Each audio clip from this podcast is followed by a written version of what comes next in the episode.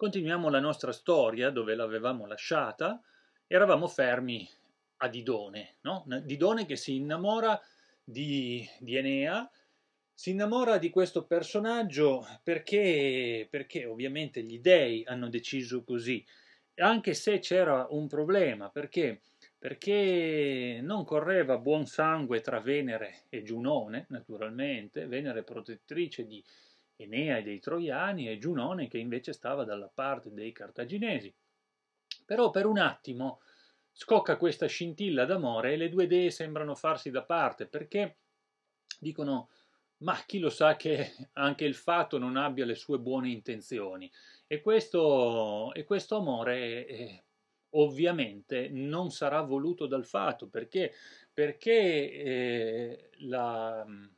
tradizione vorrà che Enea non dovesse fermarsi a Cartagine, ma dovesse conquistare il Lazio e fondare la città di Roma e di conseguenza Zeus, Giove in persona, manderà come sempre il suo messaggero, Mercurio, in questo caso, ad annunciare ad Enea che è arrivato il momento della partenza, cioè dovrà di nuovo preparare la flotta e partire per, per il suo nuovo viaggio. Naturalmente eh, questa, questa, situazione dovrà comunicarla a Didone, la quale lo capirà però non da Enea, nel senso che Enea si comporta in una maniera che non, non ci saremmo mai aspettati, un po' come vi ricordate Ettore, no? che cambia eh, talvolta mm, un pochettino modo di agire durante il corso del, dell'Iliade. E allo stesso modo anche Enea, forse non ha coraggio di annunciare la sua partenza a Didone. E sta di fatto che Didone lo scopre perché vede i preparativi delle navi. Vede i preparativi delle navi e mh, mm, si getta verso Enea eh, con mille interrogativi, perché, cosa è successo, che cosa ti ho fatto, che cos'è che non ha funzionato? E, ed Enea in un certo senso non risponde, non ha risposte da dare, sa solo che deve partire e, e la abbandona, la abbandona miseramente ed è proprio per questo motivo che nascerà, secondo il mito naturalmente, eh, l'odio ferocissimo che i romani proveranno proprio per i cartaginesi. Non per niente ci saranno tre guerre combattute dai romani contro Cartagine, le cosiddette guerre puniche combattute tra il 264 e il 146 a.C., quindi nell'arco di eh, più di cento anni, che porteranno proprio alla distruzione completa di Cartagine. E si chiameranno guerre puniche non per niente perché i peni, i fenici, feni in greco, eh, erano gli abitanti di Cartagine, vi ricordate la storia di Didone che arrivava dalla Fenicia ed ecco perché si chiamano proprio guerre puniche. Naturalmente la storia ci insegna che eh, la questione di Didone è una questione epica e mitica, ma eh, e quindi gli interessi saranno prevalentemente economici e territoriali, però sta di fatto che la storia vuole che questo odio sia iniziato proprio in quel momento e oltretutto ci sarà anche un lutto eh, terribile no? alla fine di questa storia perché Didone, quando vedrà la nave di Enea lontana nel mare, si ucciderà proprio con quella spada che Enea le aveva regalato come dono dell'ospitalità. E Enea in un certo senso capirà della morte di Didone perché da lontano vedrà eh, il fumo della, della pira eh, della, della catasta di legno che prenderà fuoco e capirà che c'è stato un evento luttuoso proprio nel momento della sua partenza. Scoprirà poi della morte di Didone quando, scendendo agli inferi, potrà vedere proprio la, la, l'anima di Didone eh, morta insieme agli altri eroi che incontrerà. Quindi il viaggio prosegue e da Cartagine, vedete, si va verso Capo Palinuro, ne avevamo già parlato, si va verso Cuma e Cuma è una tappa fondamentale nella, nella storia, eh, nella nostra storia, perché lì incontrerà la cosiddetta Sibilla Cumana. Eh, Enea si dovrà fermare perché dovrà interrogare ancora una volta questo oracolo importantissimo nell'antichità, La Sibilla era una profetessa che leggeva il futuro dei, eh, degli uomini sulle foglie secche, quindi abitava in questo antro infinito, lunghissimo, scavato nella montagna, andatevi a digitare su Google eh, antro della Sibilla Cumana e guardatevi le immagini, sono immagini molto molto suggestive, era proprio una sorta di grotta scavata in modo trapezioidale all'interno della,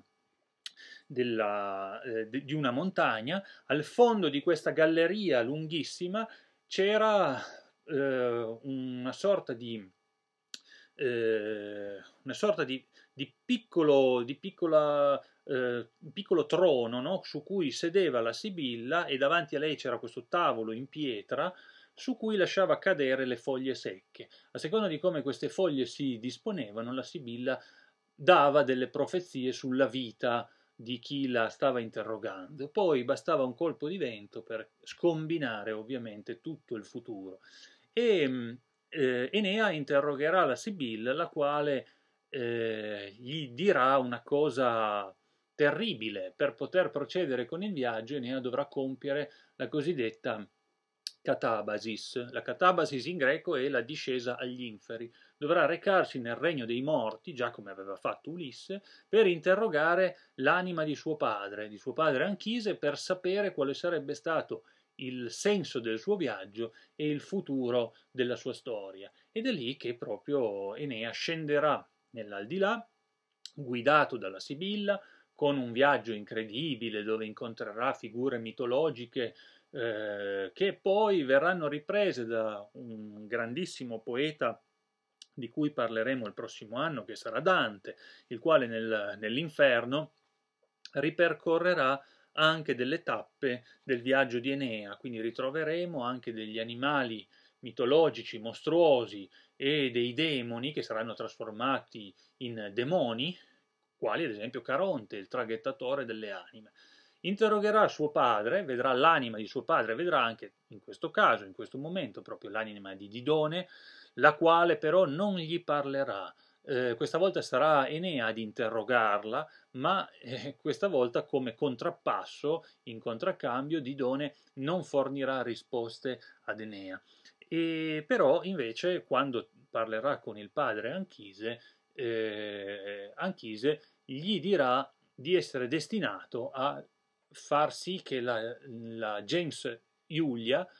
eh, nasca proprio dalla sua discendenza, dal suo figlio, eh, dal suo figlio Iulo. Ed è per questo che deve proseguire il suo viaggio e trovare il posto giusto.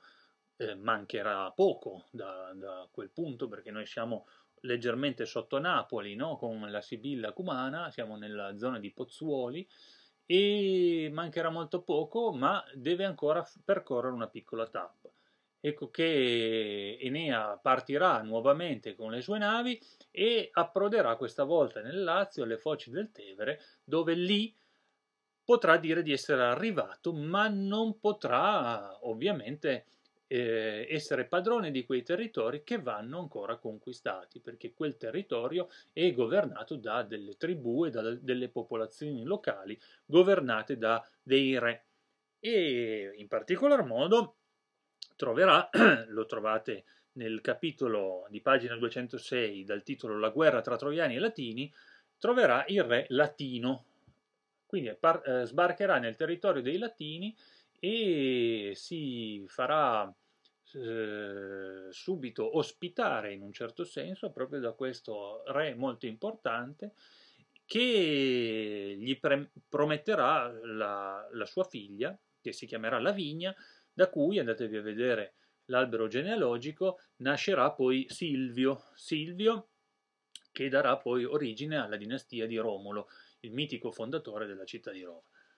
Datevi un'occhiata a quello che succederà nel Lazio ed è l'episodio, o meglio l'episodio, gli, sono gli episodi che occupano la seconda parte dell'Eneide, quindi i primi sei libri sono dedicati al grande viaggio di Enea, quasi fosse una piccola Odissea, gli altri sei libri invece sono dedicati alla conquista del Lazio, come se fosse una piccola Iliade, per cui sono parti di guerre, guerre per conquistare quel territorio contro alcuni re che volevano invece impadronirsi di eh, loro, di quei territori e in particolar modo contro, il, contro Turno. Turno era eh, anch'egli innamorato di Lavinia ed ecco che ci sarà questo scontro finale tra Enea e Turno per decidere definitivamente le sorti. Eh, Enea, il grande eroe pietoso, alla fine, nell'ultimo combattimento contro il suo nemico di, eh, di, di, di quest'ultima parte di avventure, ad un certo punto vorrà risparmiare la vita a, a questo abile combattente, ma ad un certo punto vedrà eh, sopra il eh, corpo di turno eh, il balteo di un suo amico che era stato ucciso eh, in una maniera vigliacca. Il balteo è una sorta di striscia di cuoio che serve per ehm, tenere la, noi oggi le chiamiamo le fondine per le pistole, ma era il fodero della spada. E Turno durante un combattimento con questo ragazzo, vedete che ricorda un pochettino il combattimento eh, eh, tra Patroclo no? e, ed Ettore, eh, Turno durante il combattimento di questo ragazzo lo schernisce e si prende questo balteo per ornare invece la sua, la sua armatura. Proprio vedendo questo ornamento, Enea deciderà proprio di uccidere il suo nemico e con l'uccisione di Turno ci sarà la conquista definitiva del Lazio, poi il matrimonio con la vigna e tutta la stirpe successiva. Per cui il viaggio è molto complesso, ripercorretevi soprattutto la prima parte del video che avevo fatto per capire come si svolge tutto quanto il cammino di Enea e invece la seconda parte vedete che è più destinata invece alla conquista del, dei territori e eh, alla fondazione di quello che sarà poi il territorio di Alba Longa, che non è ancora Roma perché Roma arriverà poi molti secoli dopo.